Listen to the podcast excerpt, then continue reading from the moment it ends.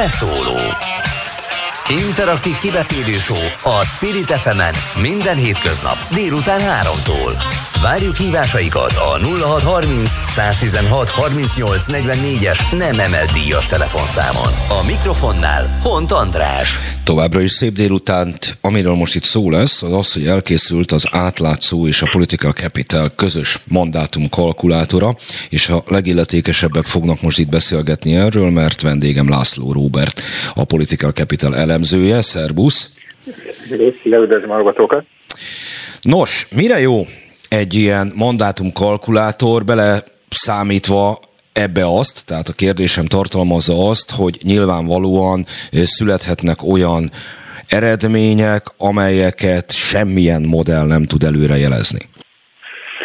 Természetesen nem is az a dolga, hogy pontosan megmondja, hogy mi lesz a, a végeredmény. Az a tapasztalatom, tapasztalatunk, hogy ebben a rettentő bonyolult választási rendszerben is mindenkinek nagyon határozott véleménye van arról, hogy na, nekem az a megértésem, hogy ezen a választáson úgy fog kinézni a parlament, hogy miközben a választási rendszer működési mechanizmusaival olyan nagyon az emberek nincsenek tisztában. Most ez nem probléma, egy darabig volt egy olyan misszióm, hogy fú, mennyivel jobb lenne a világ, hogyha mindenki látná, hogy hogyan lesz a szavazatából mandátum. Erről lényegében lett tettünk, e, és éppen ezért fejlesztettünk egy olyan mandátumkalkulátort, hogy a, fel, hogy a felhasználónak nincs más dolga, mint a listás szavazatokat beírni, hogy neki mi a tipje, azt azért a közvénykutatások alapján, meg a megérzések alapján mégiscsak a legtöbben viszonylag életszerűen meg tudják tippelni, és a kalkulátor elvégzi helyette azt a munkát, hogy azokat a tippeket, a listás tippeket mandátumokká alakítja. Ez a logika a dolog mögött. Ugyebár ennek az az alapja, amit most mondasz, hogy tudjuk azt, hogy hogyan alakulnak az egyes egyéni választókerületekben a jelöltek közötti arányok. Tehát, hogy egy adott választó körzetben egy jobbikos, egy baloldali, egy fideszes jelölt milyen eredményt ér el, ért el választásokra visszamenőleg. És hogyha van egy országos listás eredmény, akkor ki tudja számolni azt az algoritmus, hogy az adott körzetben ez mit jelent, ugye? Pontosan, így van. E, annyit csinál lényegében a kalkulátor, hogy minden egyes választókerületnek ad egy súlyt a pártokra vonatkoztatva, és persze itt egy komoly elemzői vita elő, előzi ezt mindig meg, hogy mely választás vagy választások eredményét használjuk. A különféle ilyen kalkulátorok között van olyan, ami az Európai Parlamentit is beleszámítja, olyat is láttam, ami így úgy az önkormányzati választási eredményeket is. Mi arra jutottunk, hogy a 2018-as országgyűlési választáson leadott szavazatoknak pártoknak az eloszlását veszük alapul. Hogy az érthető legyen, most egy fiktív esetben egy pártnak mondjuk volt 50%-a országosan, de ez az egyéni kerületek szintjén azt jelentette, hogy volt, ahol csak 40-45%-a volt, volt viszont ahol 55-60, akkor hogyha most beírunk neki egy 40%-os tippet, akkor ugyanezeknek az arányoknak megfelelően, most nem 40 és 60 között fog szóródni ez az eredmény, hanem körülbelül 30 és 50 között. Ezeknek a kerületeknek megfelelően, ahogy a 2018-as választáson ez alakult. A Fidesz és az MKKP esetében ez viszonylag egyszerű, hiszen ugyanarról a pártról, pártszövetségről van szó, ahol gondolkodni kellett, az az Egység Magyarországért és a Mi Hazánk, a mi az esetében arra jutottunk, hogy a, a legegyszerűbb a Jobbik 2018-as szavazatainak az eloszlását használni, és a, az ellenzéki együttműködés esetében pedig az összes olyan pártot, aki ebben az önálló politikai erőként 2018-ban elindult, azoknak a szavazatait egyszerűen minden egyes kerületben a listás szavazatokról beszélünk, összeadtuk, és így alakult ki ugyanez a súly helyben vagyunk, elemzői vitát emlegettél, hát ez többek közt közöttünk zajlott, pontosabban nem is vita volt, hanem beszélgetés. Nekem ugye nagyon határozottan az a véleményem erről, hogy ez a mostani ellenzéki összefogás, ez két komponensű, és külön is kell szerintem vizsgálni. Ennek egyébként, ahogy a kalkulátort próbálgattam itt az elmúlt időszakban, a zöm eredményt tekintve, tehát a legvalószínűbb eredményeket tekintve nincs is olyan nagy jelentősége. A határeseteknél kezd el ennek felértékelődni a szerepe.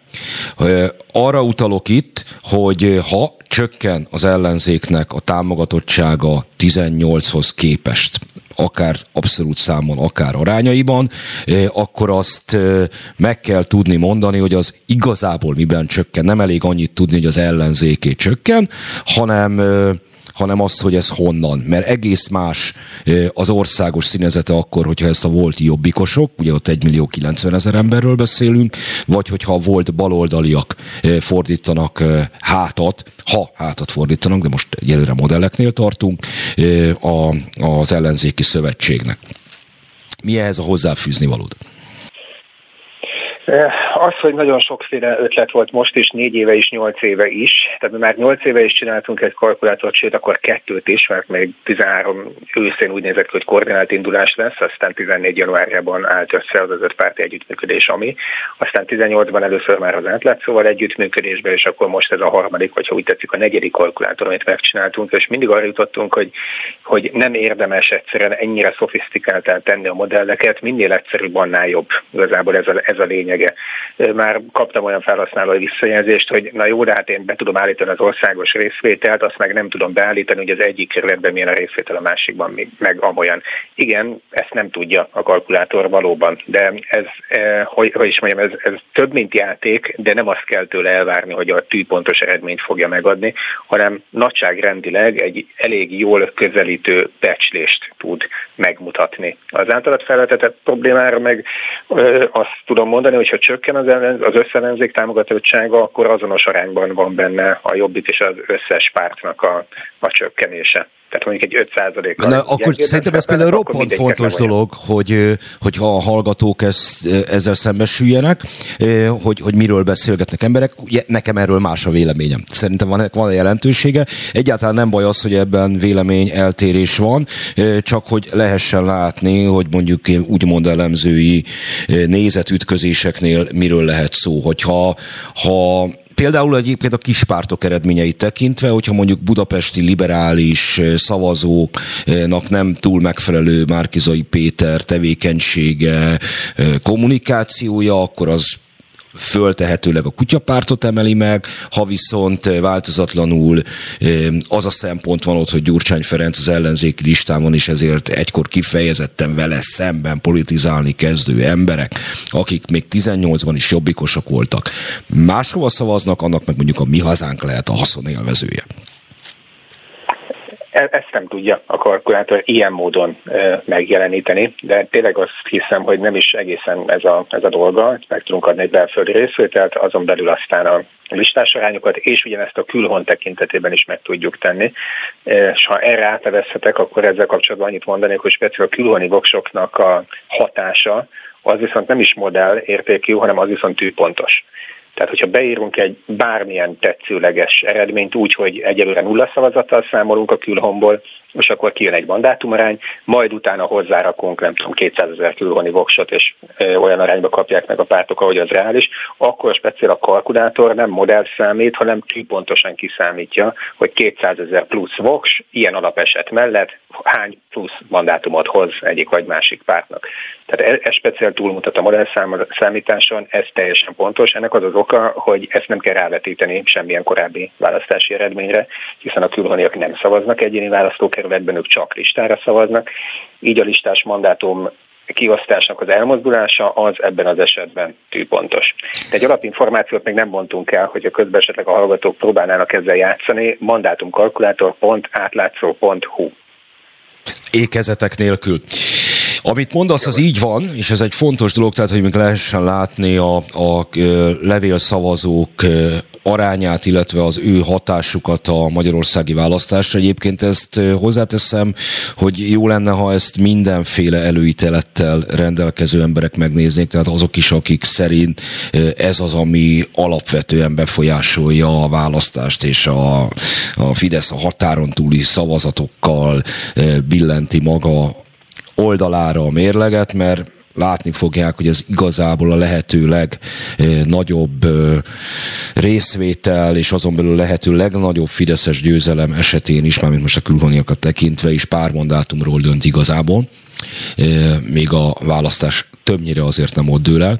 De amit előbb említettem, amire mondtad azt, hogy, hogy ezt nem tudja a kalkulátor, tehát az, hogy honnan fogy az ellenzék, vagy éppen honnan nő. Én ezt nem is mondtam, hogy tudnia kell, hanem szerintem jó, ha ezzel tisztában vagyunk, mert ez szerintem április 4-től lesz érdekes. Tehát, hogy, hogy ezeket rögzíteni, hogy vannak ilyen szempontok, és akkor ehhez képest szerintem egészen tökéletes képet rajzol a mandátumkalkulátor, hogy ha nem úgy alakul feltétlenül, ahogy a mechanikus számítás szerint alakulnia kell, akkor en, egyből lehet tudni, hogy mögött milyen e, mögötte sok van. És akkor ezen a ponton e, szakítsuk meg egy másodpercig a mandátum kalkulátornak a, az ismertetését. E, meg akarlak kérdezni valami másról. Ma megjelent a medián közvéleménykutatása. Mit szólsz hozzá? Körülbelül lehetett számítani, azt hiszem, van egy 10% pontosnak tűnő Fidesz előny, és egyébként a mandátum becslése a mediánnak az nagyjából megegyezik azzal, amit hogyha beírjuk a medián számait a mi kalkulátorunkba, akkor lényegében ugyanez jön ki. A kétharmad azért az láthatáron túl van, de egy elég masszív Fideszes többségre lehet számítani. Tehát te reálisnak tartod azt, amit a medián most nyilvánosságra hozott?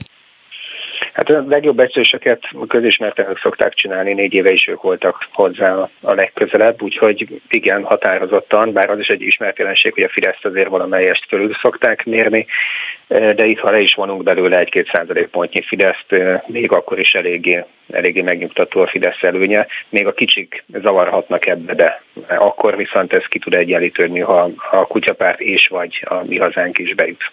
Beszéltem egyébként jelen ebben a műsorban mind a kettő pártlista vezetőjével, Kovács Gergelygel és Torockai Lászlóval is azért elhangzott az, hogy hosszú-hosszú évekre visszamenőleg, amikor bejutási küszöb környékére szoktak kispártokat jósolni, akkor azok be is szoktak jutni. Az MDF-nek ez még 3%-os előrejelzéssel is sikerült 2006-ban. Mindennek egyébként nagyon érdekes jelentősége van ha visszatérünk a kalkulátorra, és meg, meg, megnézzük azt, hogy a medián eredményeiből indulunk ki. Először is medián eredménye.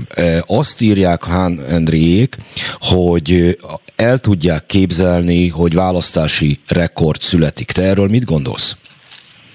Az adataik erre utalnak. Én is számítok erre, mert semmi nem utal arra, hogy kevesebben mennének el, mint 2018-ban. Akkor ellenzéki oldalon élő ember nem számított ellenzéki győzelemre. Akkor az volt a jelszó, hogy bontsuk le a kétharmadot. Civil szervezetek sora alakult erre, és mégis erre már kevesen emlékeznek. De hogyha összeadjuk a belföldi ellenzéki pártokra leadott szavazatokat, akkor többet kaptak ezek a pártok, mint a Fidesz.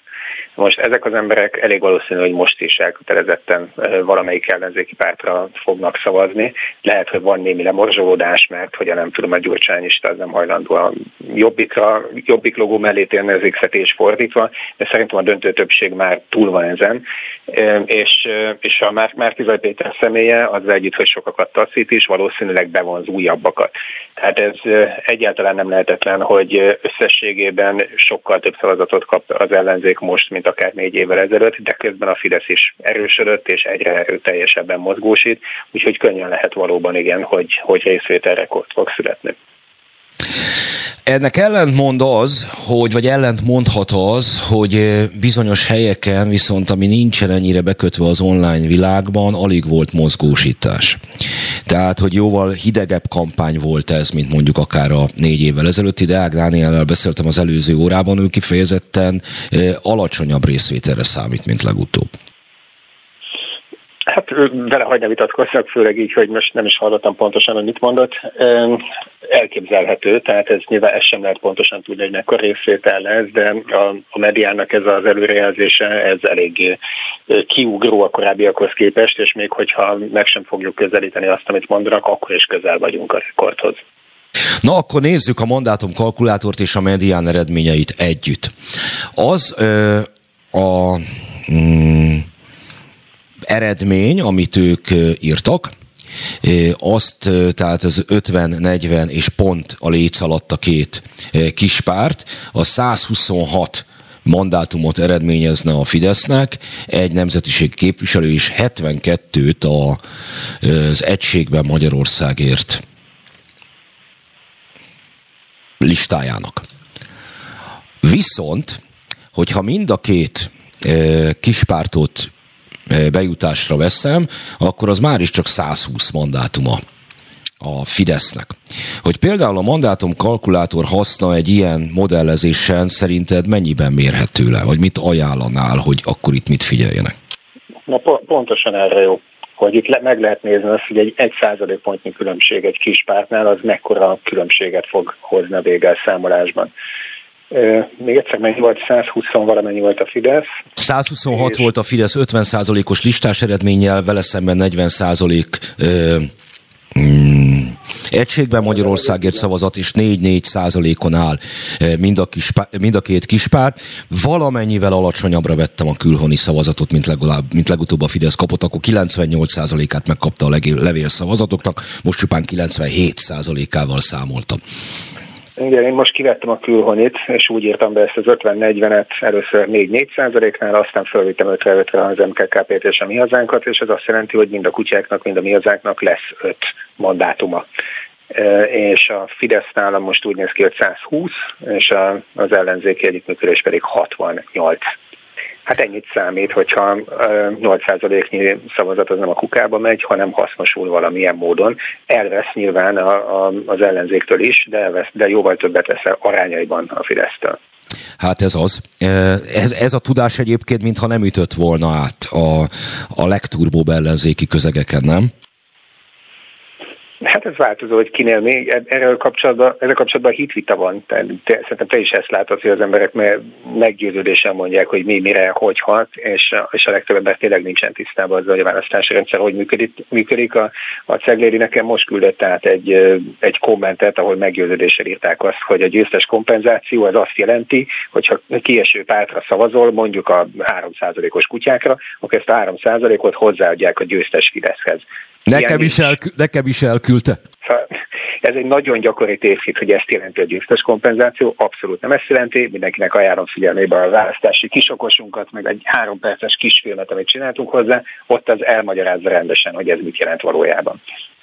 Na most eh, térjünk vissza egy kicsikét a mandátum kalkulátorra és annak a vélt gyengeségeire, hogy eh, annál a modellnél maradva, hogy a két kis párt nem jut be, és 126 mandátumon van a Fidesznek, ha a medián eredményeit vesszük alapul, és van még egy német nemzetiségi, az változatlanul 18 nullás budapesti eredményt hoz, tehát 18-at vinne el az ellenzék, és nullát Budapesten a kormány. Te hogy látod egyébként, hogyha ennyire közel van a kétharmad, akkor hogy is mondjam, egy ilyen erővel és befolyással rendelkező hatalom azon a pár választókörzeten már nem húzza be a kétharmadot, aminek egyébként alapvetően lélektani okai vannak, nem más? Mármint a kétharmadnak. Nem. Szerintem nem. A mediánkutatásnak az egyik legérdekesebb része az az, amit szintén érzékelünk, de hogy, hogy mennyire kétfelé szakadt az ország a Budapest, illetve a városok és a kisebb települések tekintetében. Tehát majdnem dupla annyi szavazó van Budapesten az ellenzéknek, mint a Fidesznek és a Budapestről ezért is nagyon nehéz megérteni azt, hogy itt egy abszolút kormányváltó hangulatot lehet érzékelni, miközben az ország nagy részében pontosan az ellenkezője van. Ott pedig a Fidesznek, főleg a kisebb, települések, kisebb településeken, ott 50% egész konkrétan az ő támogatottsága. És lehet, hogy rosszul emlékszem, talán még annál is magasabb. De az biztos, hogy, a, hogy ahogy Budapesten kb. a duplája az ellenzék a Fidesznek, ugye ez pont fordítva a kisebb településeken.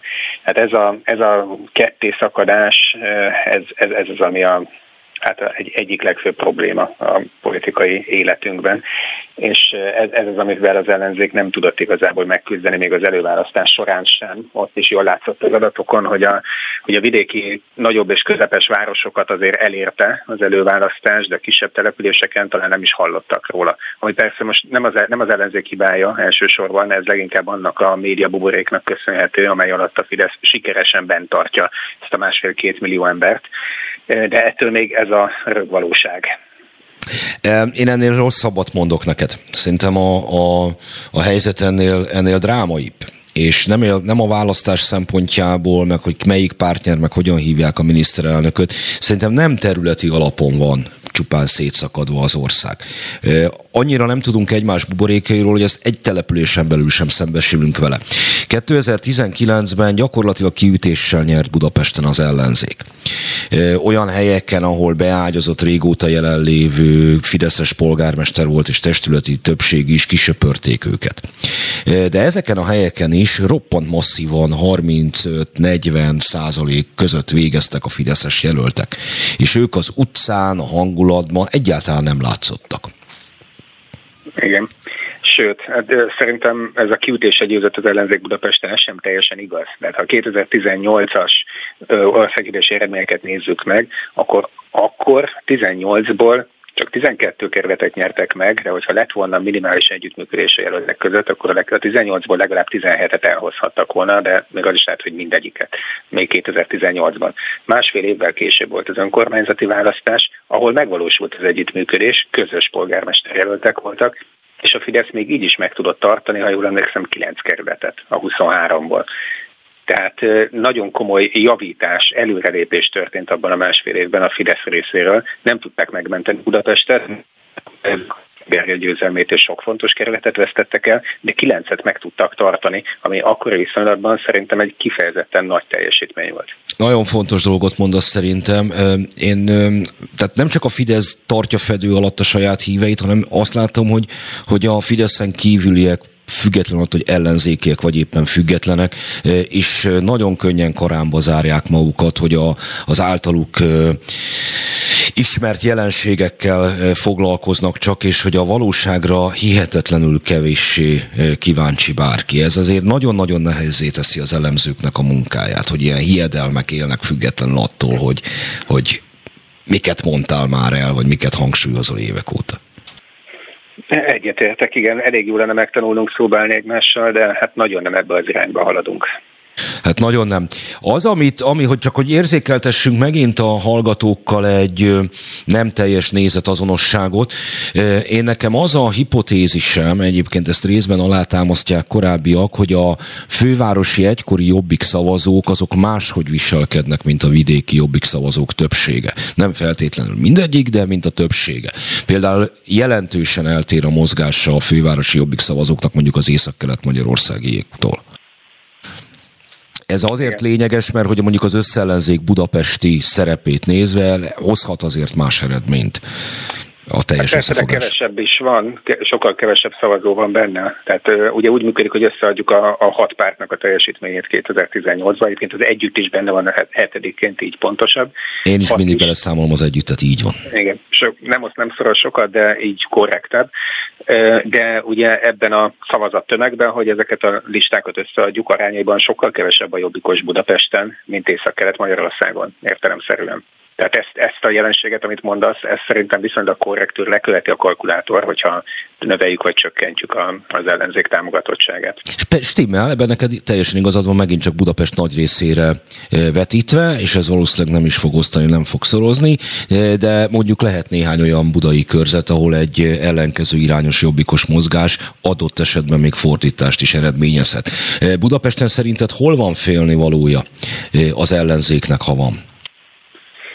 Ott azért a legtöbb kerületet elég valószínű, hogy behúzzák. Hát eh, leginkább az a kulcs ilyenkor, hogy kit járatnak le, hol van a legerőteljesebb negatív kampány, és ez Budapesten belül valószínűleg Hajnal Miklós a legfőbb elszenvedője. Nem véletlenül, mert azt érzékelik, hogy az az a kerület, amit még talán meg tudnak menteni. Lehet hallani olyan híreket, hogy a Budapest egyes sincsen biztonságban, Csárdi Antalnak a mandátuma, ott is nagyon erőteljesen jelen van a Fidesz, és a 16. kerületi, az a keleti kerület, aminek most az pontos szemet nem 17. 17. Ja, igen, igen, 17. de mindegy a választók, mi a hallgatók biztos, hogy így tudják jobban, hogy melyik a 17. kerület, és nem úgy, hogy a, hogy a Budapest 18-as. Fejből kell mondanom, azt hiszem, hogy ez a 14-es. Igen, lehet. Hát ez, ezek azok, ahol, uh, ahol elég, hát nem azt mondom, hogy, hogy biztosan billeg, de a Fidesznek az aktivitásából jól látszik, hogy ők úgy kalkulálnak, hogy ha valahol, akkor még ezekben a kerületekben van esélyük. De ha már kerület, akkor még egy dolgot hagyd mondjak el a, a kalkulátor, hogy mire jó még, túl azon, hogy a tipjeinket hogyan alakítja mandátumá, és túl azon, hogy a külhoni szavazatoknak a súlyát kiválóan megmutatja, megmutat még valamit, a kerület térkép manipulációt. Tehát érdemes mindenkinek beírni azt, hogy 50% Fidesz, 50% ellenzék, és minden más le lehet nullázni, a külhomban mindent, a kispártokat bel- belföldön is le lehet nullázni, és ugye van 106 kerületünk, kíváncsi vagyok, mit tippelnének a hallgatók, hogy azt a 106 kerületet egy 50-50%-os eredmény mellett hogy osztja ki a kalkulátor, vagy a valóság a két nagy politikai erő. Na ez, amit most nem, nem fogunk elárulni. Nekik. Nem 53-53 az arány, ennyit mindenképpen el tudok mondani. E, de szépen ezt e, csinálják meg maguk a hallgatók a mandatumkalkulátor.outlazzo.hu oldalon. E, nagyon szépen köszönöm László Robertnek, hogy itt volt velünk, már csak azért is, mert náthás vagy éppen, és más megkeresésnek ma nem is tettél eleget. Én a mai napra ennyi voltam, és most már ennyi voltam a választásokig is. Még az ötben leszek pénteken, de legközelebb már tényleg a választási eredmények ismeretében fogunk találkozni. Szervusz! Köszönöm minden jót, sziasztok!